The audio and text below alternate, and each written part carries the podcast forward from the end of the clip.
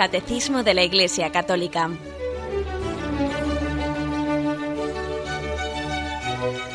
Un programa dirigido por Monseñor José Ignacio Munilla, Obispo de San Sebastián.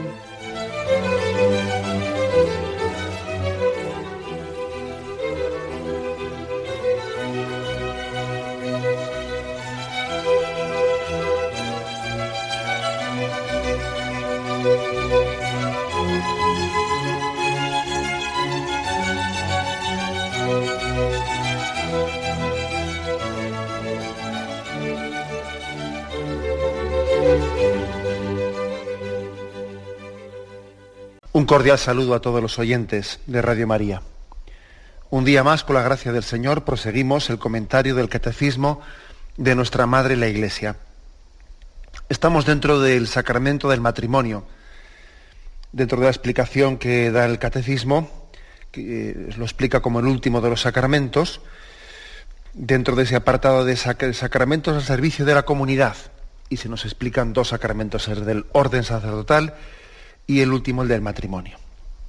Bien, pues nos hemos quedado en el punto 1612. Ahí se abre un apartado que tiene como título El matrimonio en el Señor.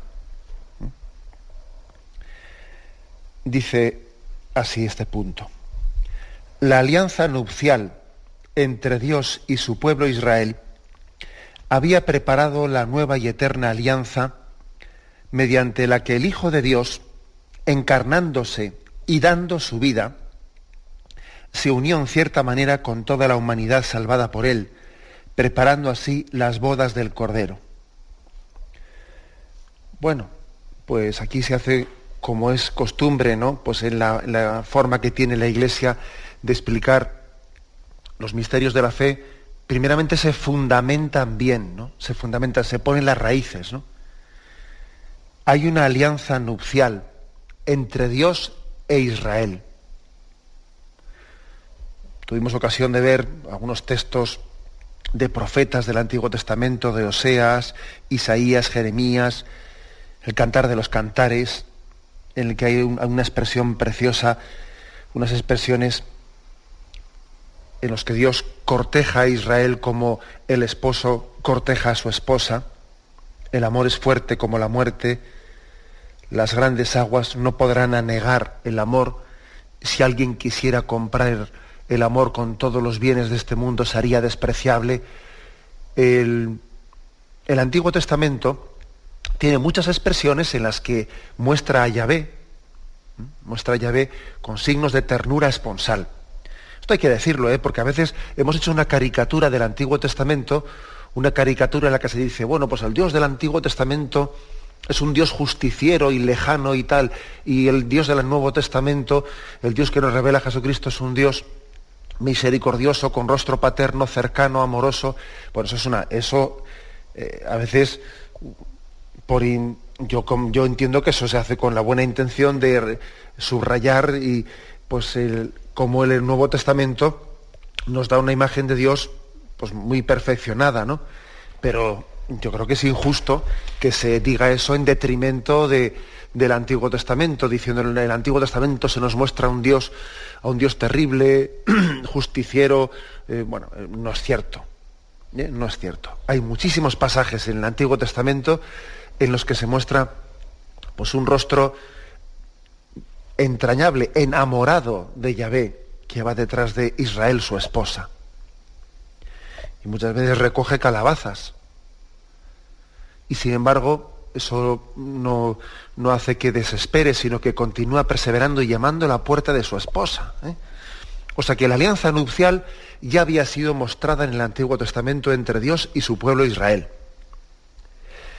Y aquello era una preparación para la alianza nueva y eterna. Una alianza eterna que es la que hace Jesucristo encarnándose con toda la humanidad, al encarnarse con toda la humanidad. La nueva y eterna alianza es la que hace Jesucristo con su encarnación, con su encarnación. Eso sí que es casarse con nosotros, eso sí que es desposarse con nosotros.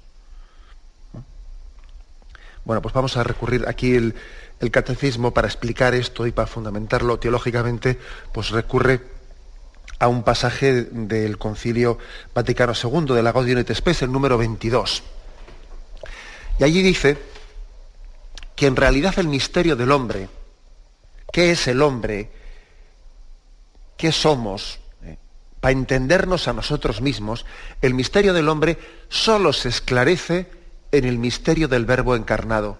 Solo conociendo a Jesucristo nos entenderemos a nosotros mismos. El hombre es como un jeroglífico sin respuesta, sin solución, hasta que conoce a Jesucristo. Y conociendo a Jesucristo entonces se entiende a sí mismo. ¿Cuántas veces el hombre se hace preguntas? No, yo qué pinto en esta vida, pero ¿qué sentido tiene esto? ¿no? Bueno, son preguntas que no tienen respuesta hasta que uno ha conocido a Jesucristo. Y al conocer a Jesucristo, te entiendes a ti mismo, te comprendes, ¿no? Por eso esta frase clave, ¿no? Hay quien dice que esta frase, hay, vamos, hay algunos, vamos, algunas tesis doctorales que han intentado demostrar que esta frase de la Gaudium et Spes fue una frase que, en la que pudo intervenir, en la que pudo, especialmente entonces obispo Carol Boitila, que estaba, fue una de las personas que fue uno de los obispos, ¿no? que intervino de una manera más activa en el Concilio Vaticano II y en, el, en este documento en concreto, en esta Constitución Gaudium et Spes, hay muchos que dicen que posiblemente esta frase, que es una de las frases claves ¿no? del Concilio Vaticano II, haya sido, introducida por influjo de aquel padre conciliar, eh, Boitila. La frase es esta, eh, la repito. El misterio del hombre, solo se esclarece en el misterio del Verbo encarnado. El misterio del hombre solamente se aclara desde Jesucristo. ¿Por qué? Pues porque Jesucristo es la imagen de Dios invisible y es también el hombre perfecto que ha devuelto a la descendencia de Adán una semejanza divina que había sido emborronada, deformada por el pecado. el Hijo de Dios, Jesucristo, con su encarnación, se ha unido de alguna manera con todo hombre. Él, al hacerse hombre, ha asumido todo lo humano. Todo lo humano es divino, de alguna forma, desde que Jesucristo se ha encarnado. Todo lo humano es divino. Y todo lo divino viene a ser humano. El otro día pues había un, un oyente que hizo una pregunta, una pregunta y me, y me pedía una, explicación de una frase que había yo pronunciado, en la que yo venía a decir que pues en, esta, en este momento, ¿no? en esta etapa nuestra en la que vivimos, que una sana espiritualidad debe de intentar sobrenaturalizar todo lo natural y naturalizar todo lo sobrenatural, ¿no? ¿Cómo, cómo entender correctamente esa expresión?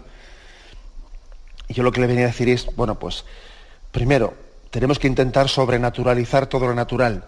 ¿Qué quiere decir eso? Pues que todas las cosas naturales, ¿no? que pueden parecer intrascendentes ¿no? de nuestra vida, pues nuestro trabajo, nuestro, eh, pues nuestras enfermedades, nuestras cosas, eh, los quehaceres diarios, ¿no? el quehacer diario de recoger la casa, de tenerla, tenerla limpia, todas las cosas naturales hay que sobrenaturalizarlas, es decir, hay que vivirlas ofreciéndolas a Dios en Cristo y por lo tanto haciendo de ellas también un instrumento de redención. Hay que sobrenaturalizar todo lo natural. Y decía también al mismo tiempo que hay que naturalizar todo lo sobrenatural, que es una forma de decir, ¿eh?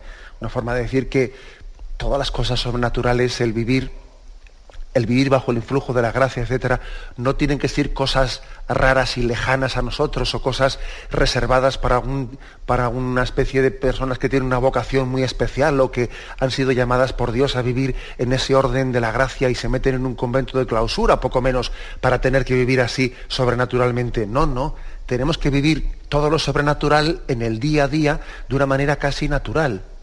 Vivir en nuestro día a día en un tono sobrenatural.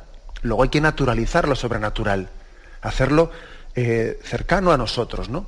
No reservándolo para algunas almas especiales, no, no, sino teniendo en cuenta que lo natural lo que es voluntad de Dios es que los dones sobrenaturales de Dios los vivamos en nuestro día a día, ¿no?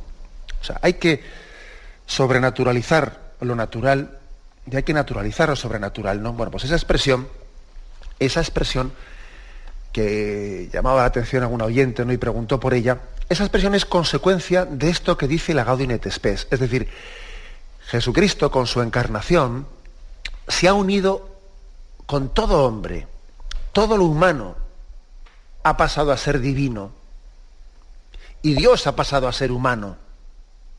¿Eh? Aquí ha habido una especie de comunicación de bienes entre lo divino y lo humano. Todo lo humano ha pasado a ser divino y todo lo divino y todo Dios ha pasado a ser humano. Él trabajó con manos de hombre, pensó con inteligencia de hombre, obró con voluntad de hombre, amó con corazón de hombre. ¿Eh? Se une totalmente a nosotros con todas las consecuencias. ¿no? Este es el misterio de la encarnación. Por eso decimos que el misterio del hombre solo se esclarece en el misterio del verbo encarnado. ¿Por qué? Porque Cristo, al hacerse hombre,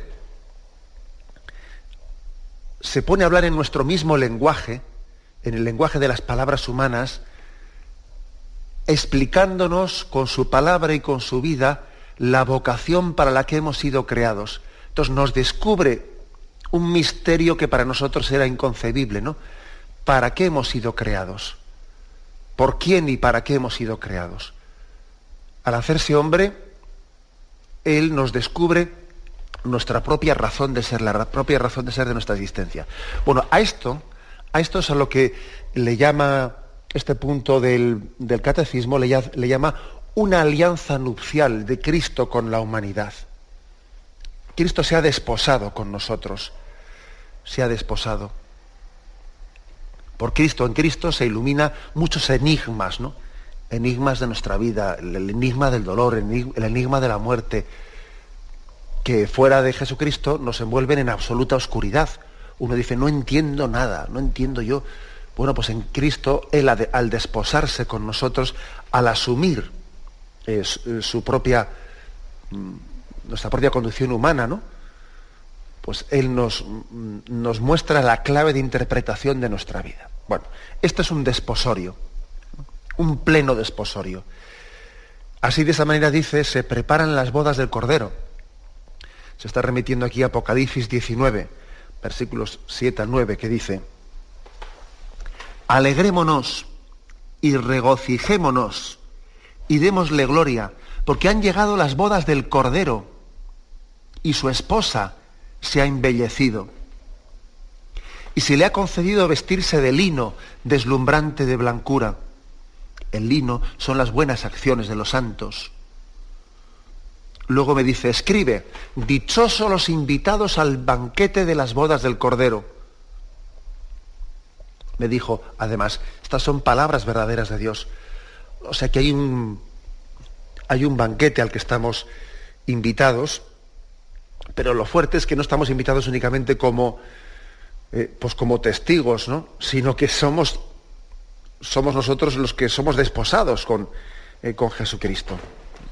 No somos convidados de piedra, no, sino que somos parte de esa boda, ¿eh? parte de esa boda. Igual nosotros hemos sido como testigos y la sorpresa es que, que allí hemos sido desposados con Jesucristo.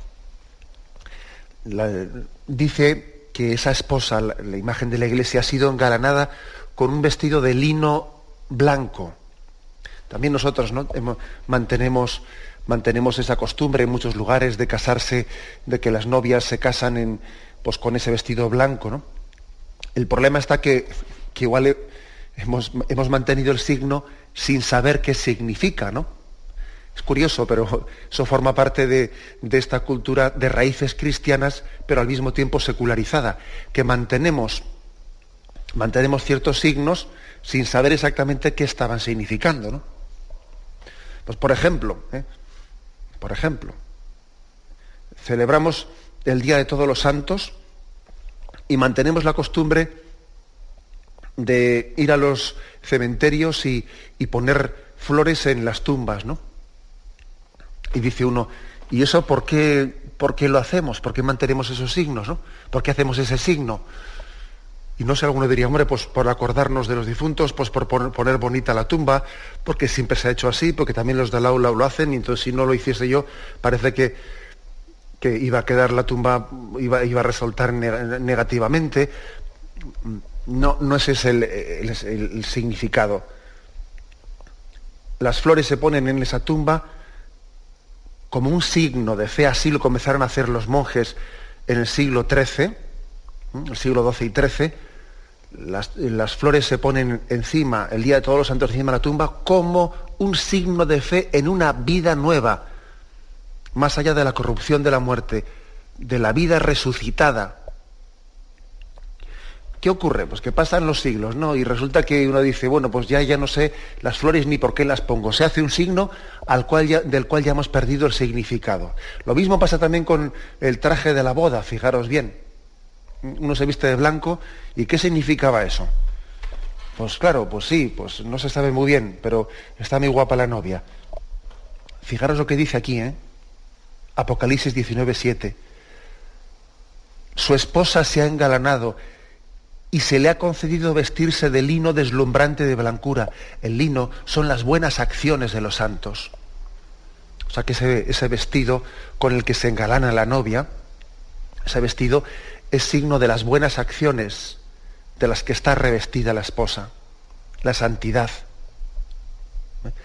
El esposo ha tenido, ha tenido a bien cubrir con el don de la santidad a su esposa para que no esté desnuda. Eh, nosotros, eh, que estamos desnudos, que por, que, por, que por nosotros mismos somos pecadores, somos cubiertos por el esposo con ese vestido de la santidad. Nos cubre con el vestido de la santidad, nos hace santos. Por tanto, fijaros ese sentido de ese traje nupcial que se utiliza muchas veces en las bodas, es un signo de que Cristo nos santifica para podernos esposar con Él. Nos hace santos para unirnos con el santo. Nos da el don de la pureza para unirnos con el que es puro. Nos da el don de la generosidad para unirnos con el que es generoso. Nos da el don de la caridad para unirnos con el que es la caridad, etcétera, etcétera. Ese vestido, ese vestido con el que eh, la esposa acude, eh, acude ante el altar, es signo de el don con el que el esposo está cubriendo eh, la desnudez de la esposa. Porque ante Dios no somos nada, estamos desnudos, no, no tenemos, nosotros por nosotros mismos no tenemos obras buenas a las que agarrarnos, de las que sentirnos orgullosos, en, las que apoyarnos. No, es Cristo el que nos viste, nos reviste de su propia santidad. Por eso dice el Apocalipsis 19, eh, versículo 8, el himno son las buenas acciones de los santos. Eso significa vestirse de lino deslumbrante de blancura. Por lo tanto, y, resumo y concluyo, en el punto 1612. La alianza nupcial. Antes de ponernos a hablar directamente del matrimonio, el, el, catecismo recuerda, fijémonos que el primer matrimonio que ha existido aquí ha sido el matrimonio de Yahvé con Israel, el matrimonio de Jesucristo con la iglesia. Ese ha sido el primer matrimonio. Solamente desde ahí entenderemos la unión del hombre y la mujer. Solamente ¿eh? desde, esa alianza de, Jesucristo con el hombre se esclarecerá el misterio de la vocación al amor del hombre y la mujer. Lo primero es condición eh, sine qua non, es condición indispensable para entender lo segundo. Si no entiendes a Cristo enamorado de, si no, eres capaz de contemplarle enamorado de, de, la iglesia, enamorado de nosotros y cómo se casa con nosotros, tampoco entenderás la vocación al amor que Él dio al hombre y a la mujer. Tenemos un momento de reflexión y continuamos enseguida.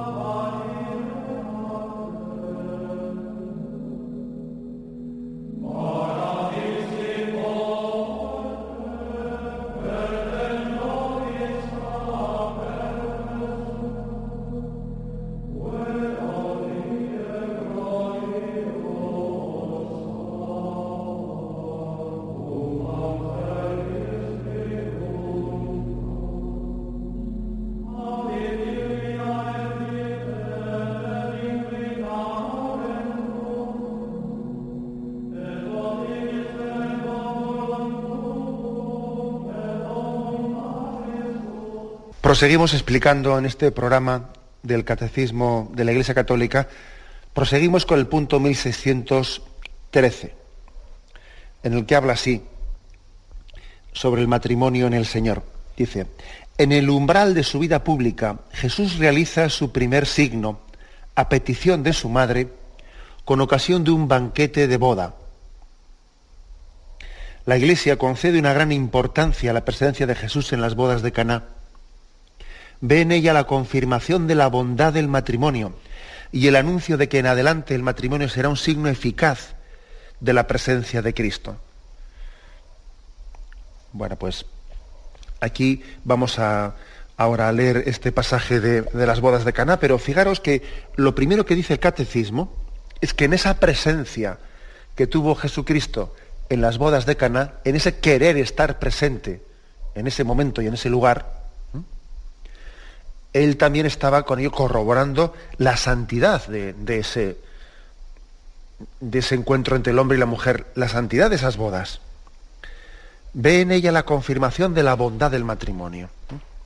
Fijaros que la Iglesia, a lo largo de su historia, ha tenido que luchar también con algunas herejías, herejías que ha tenido que denunciar, y además de manera dolorosa, porque siempre el denunciar el error es duro, es duro siempre denunciar el error porque surgen muchos problemas y muchas polémicas y, sin embargo la Iglesia ha enseñado los dientes ¿no? y, ha y, ha denunciado el error, eh, entre otras muchas cosas, de ciertas consideraciones peyorativas hacia el matrimonio. Ha habido herejes que entendían que, que el matrimonio era una especie de concesión a la carnalidad, ¿no?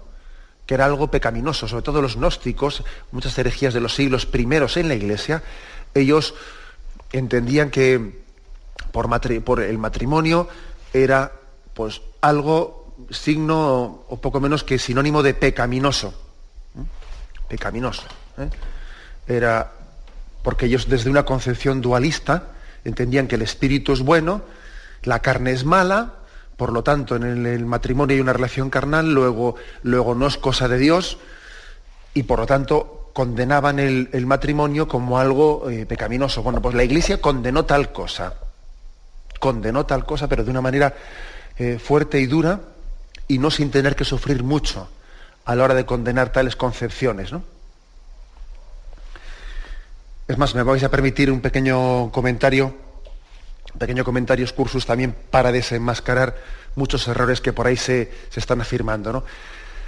Hemos, hemos visto cómo en los, eh, los, últimos meses, en los últimos años, ha ido surgiendo todo un tipo de literatura y de novelas, novelas al estilo de que si el Código da Vinci y todo este tipo de cosas, ¿no?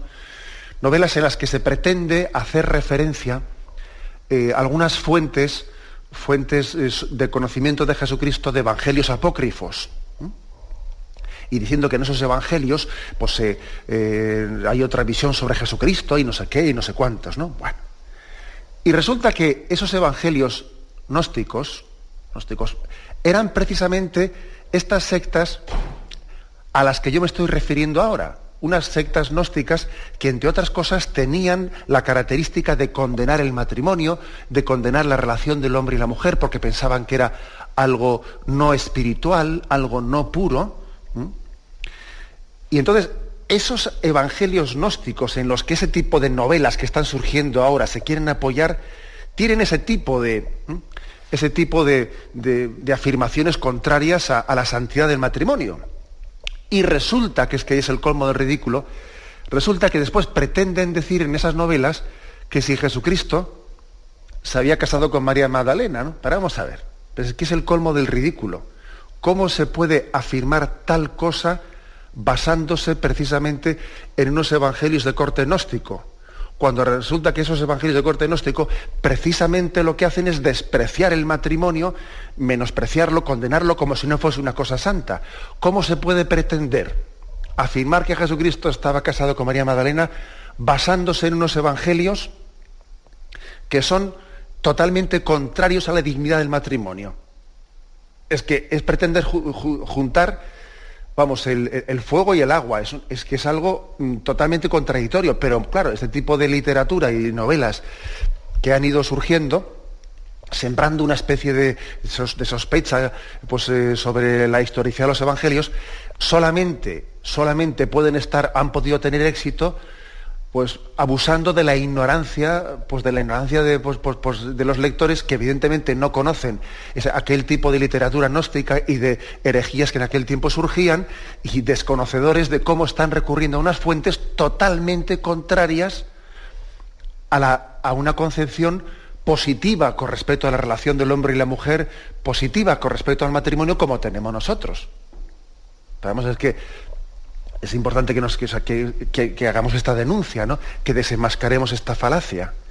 Existieron herejías en los primeros siglos de la Iglesia que consideraban la relación del hombre y la mujer indigna, pecaminosa, eh, debía de ser superada por los perfectos. Ellos, eh, el, que fuese el hombre espiritual, no podía unirse a, a una mujer, etc. Por lo tanto, por lo tanto los, los, herejes de los primeros siglos jamás hubiesen afirmado, seguidores de Jesucristo, que Jesús estaba casado, pero ¿cómo iban a decir tal burrada?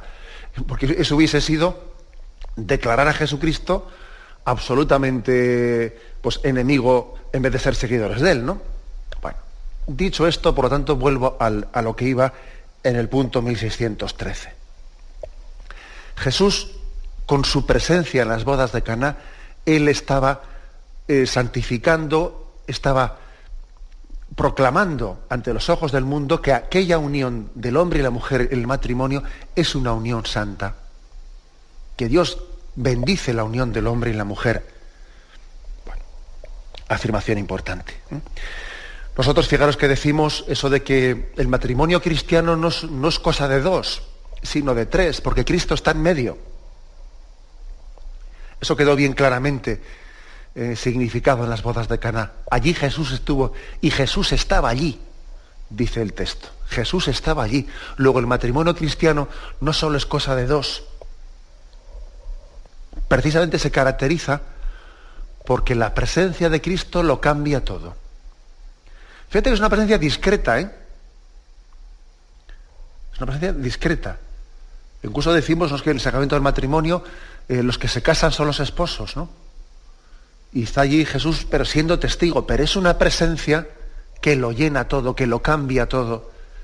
Una presencia quizás en una esquina, pero desde esa esquina, desde esa esquina de, la sala del banquete, allí en Caná de Galilea, su presencia lo cambia todo.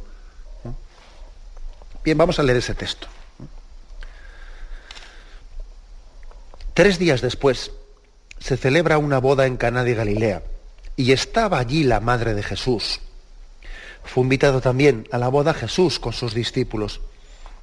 Y como faltara vino, porque se había acabado el vino de la boda, le dice a Jesús su madre, no tienen vino. Jesús le responde, ¿qué tengo yo contigo, mujer? Todavía no ha llegado mi hora. Dice su madre a los sirvientes, haced lo que él os diga. Había allí seis, tinajas de piedra puestas para las purificaciones de los judíos, de dos o tres medidas cada una. Les dice Jesús, llenad las tinajas de agua y las llenaron hasta arriba. Sacadlo ahora, les dice, y llevadlo al maestresala. Ellos lo llevaron. Cuando el maestresala probó el agua convertida en vino, como ignoraba de dónde era, los sirvientes lo habían sacado, sacado el agua, sí que lo sabían llama, al maestresal, llama el maestresal al novio y le dice, todo el mundo pone primero el vino bueno y cuando ya están bebidos el inferior, pero tú has guardado el vino bueno hasta ahora. Así en Caná de Galilea dio Jesús comienzo a sus señales y manifestó su gloria y creyeron en él sus discípulos. Después bajó a Cafarnaún con su madre y sus hermanos y sus discípulos, pero no se quedaron allí muchos días. Bueno, pues como podéis ver, este texto, ese texto que es la primera aparición pública de Jesús, el primer signo también de Jesús según el Evangelio de San Juan, es puesto como un momento clave eh, para entender de cómo Jesús bendice, bendice y santifica con su presencia la unión del hombre y la mujer, la unión matrimonial. Lo vamos a explicar con un poco de detalle. Ahora tenemos un momento de reflexión y seguimos enseguida.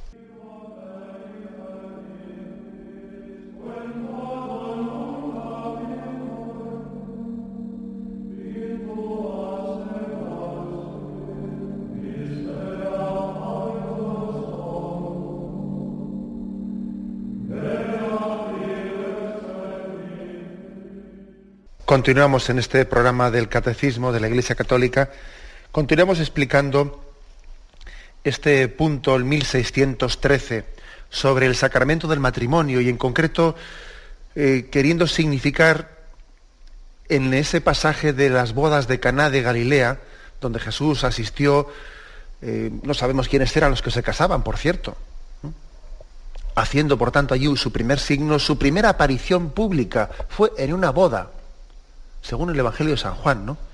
Su primera aparición en público.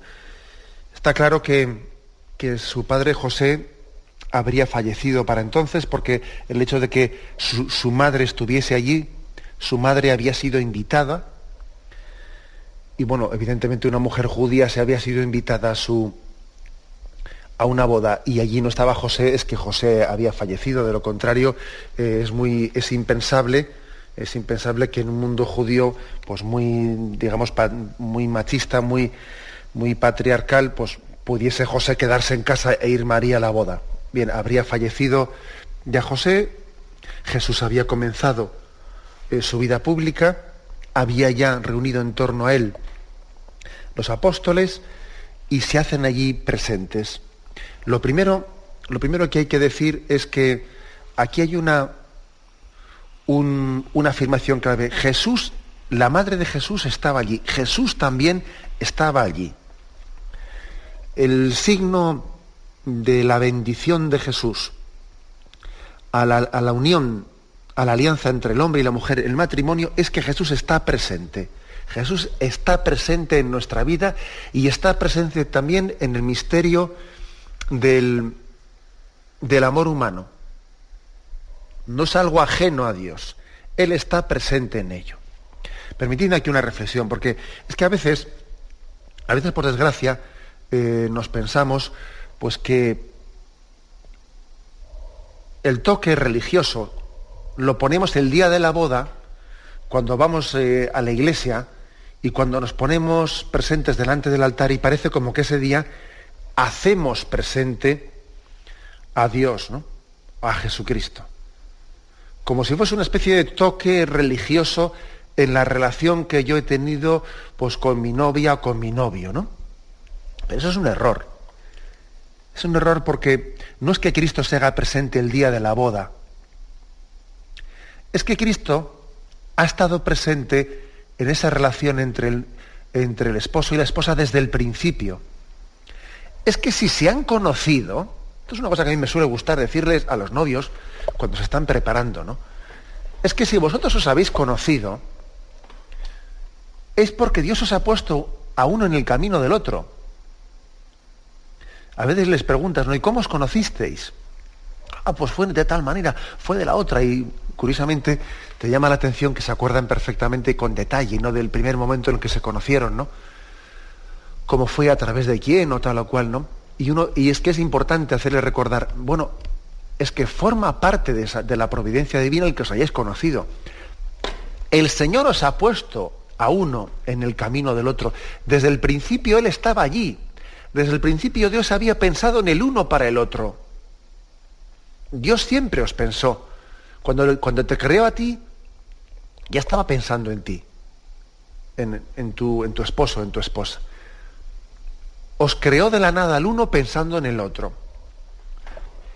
Por lo tanto, es un error muy grande el que alguien diga, no, bueno, pues yo, yo elijo novia, ¿no? Y luego me voy delante del altar para que Dios me la bendiga. No, eso no es así. No es que tú eliges y luego Dios que te la bendiga, no es eso. Tú descubres en la vida, vas descubriendo en la vida qué es lo que Dios tenía dispuesto para ti, qué vocación concreta es la que Dios había desde toda la eternidad pensado para ti. Luego uno, luego nosotros, como yo como muchas veces he dicho, ¿no? Y esta frase me la habéis oído y creo que es, importante repetirla. Nosotros no somos inventores, somos descubridores. Nosotros no, no inventamos una vocación, descubrimos lo que Dios desde toda la eternidad ha pensado para nosotros. No somos inventores, somos descubridores. Y uno descubre qué vocación es la que Dios tiene reservada para mí y qué persona es la que Dios ha puesto en el camino de mi vida. Por tanto, no es que yo elija elija un novio y una novia Y en ese momento Dios no está presente para nada, soy yo el que elijo, soy yo el que pienso, me conviene, no me conviene. Y una vez que yo he tomado mi decisión, ahora voy delante del altar, voy ando el cura y digo, ahora vamos a hacer un rato presente aquí a Dios en nuestra vida para que nos bendiga y para que los dioses nos sean propicios, ¿no? Pues perdonad que ridiculice un poco, pero, pero es que es así, eso es una, una falsedad. Dios ha estado presente desde el principio, Dios te ha puesto en tu camino a esa persona, Dios ha salido a tu encuentro en ese esposo, en esa esposa. Dios ha salido a tu encuentro en ella. Luego yo no voy, el día de mi boda, no voy delante del altar a poner un toque religioso a una cuestión profana, no. Sino que yo he descubierto la presencia de Dios desde el primer momento en esa relación. Él ha caminado junto a nosotros él ha caminado en ese proceso de discernimiento y de maduración en el amor que es el noviazgo. Y finalmente, cuando la luz de su espíritu nos ha ido, nos ha ido pues, madurando y conformando, pues, finalmente nos presentamos delante del altar pidiendo su gracia, pidiendo su bendición. ¿no? Eso es lo que significa esto que las bodas de Cana dice, Jesús estaba allí, la madre de Jesús estaba allí. Tenemos que dejar que María esté presente en nuestro noviazgo. Tenemos que pedir que Jesús esté presente en el noviazgo, en toda la relación que nos va madurando hasta que confluya en el matrimonio. ¿no?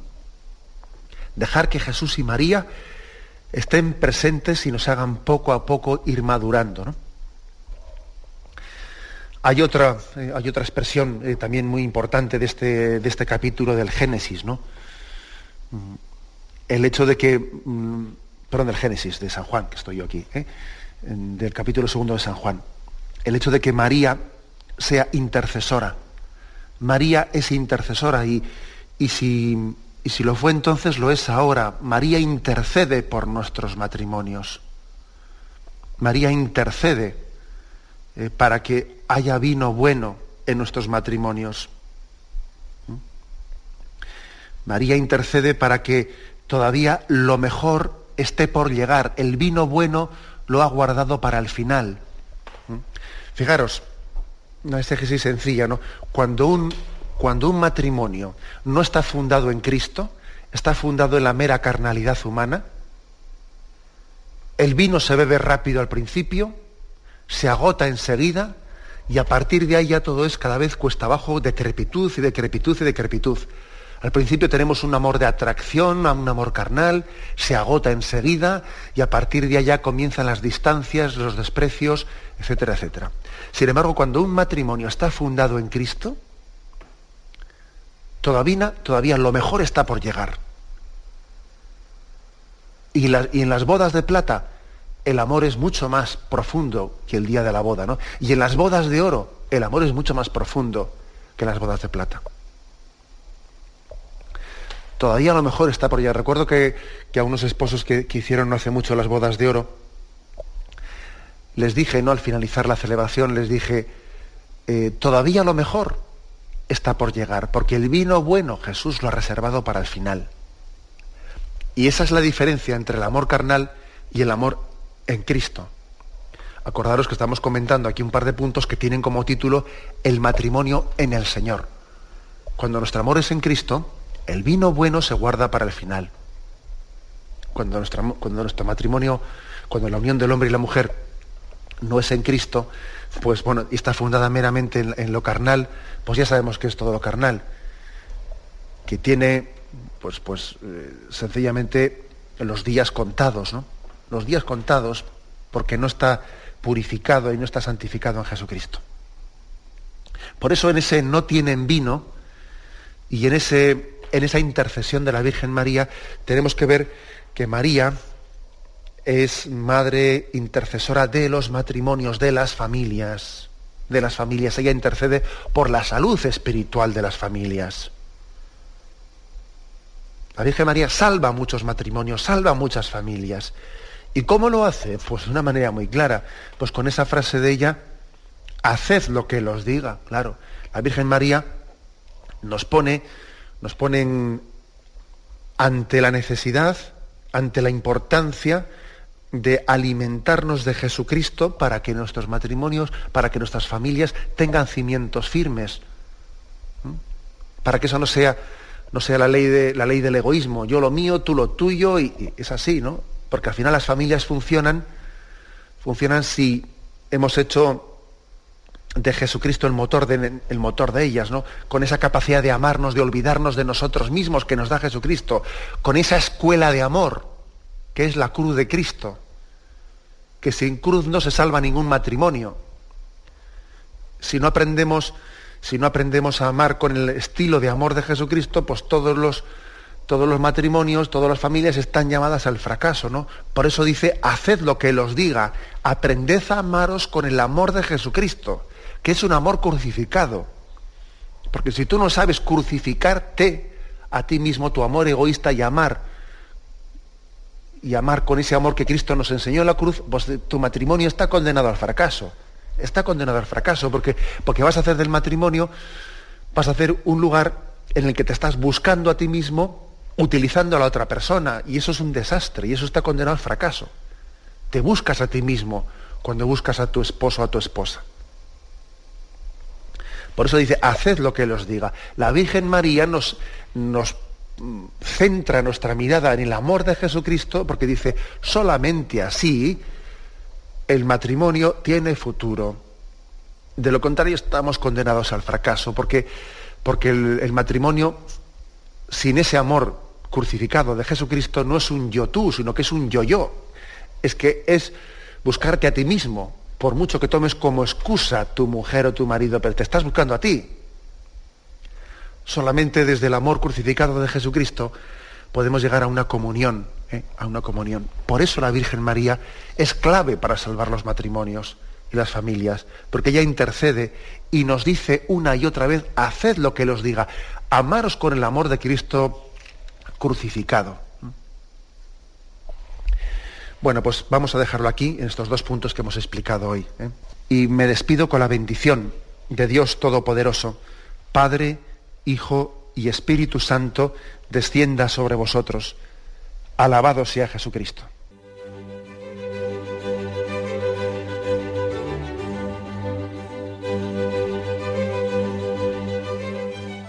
Finaliza el Catecismo de la Iglesia Católica, un programa dirigido por Monseñor José Ignacio Munilla, obispo de San Sebastián.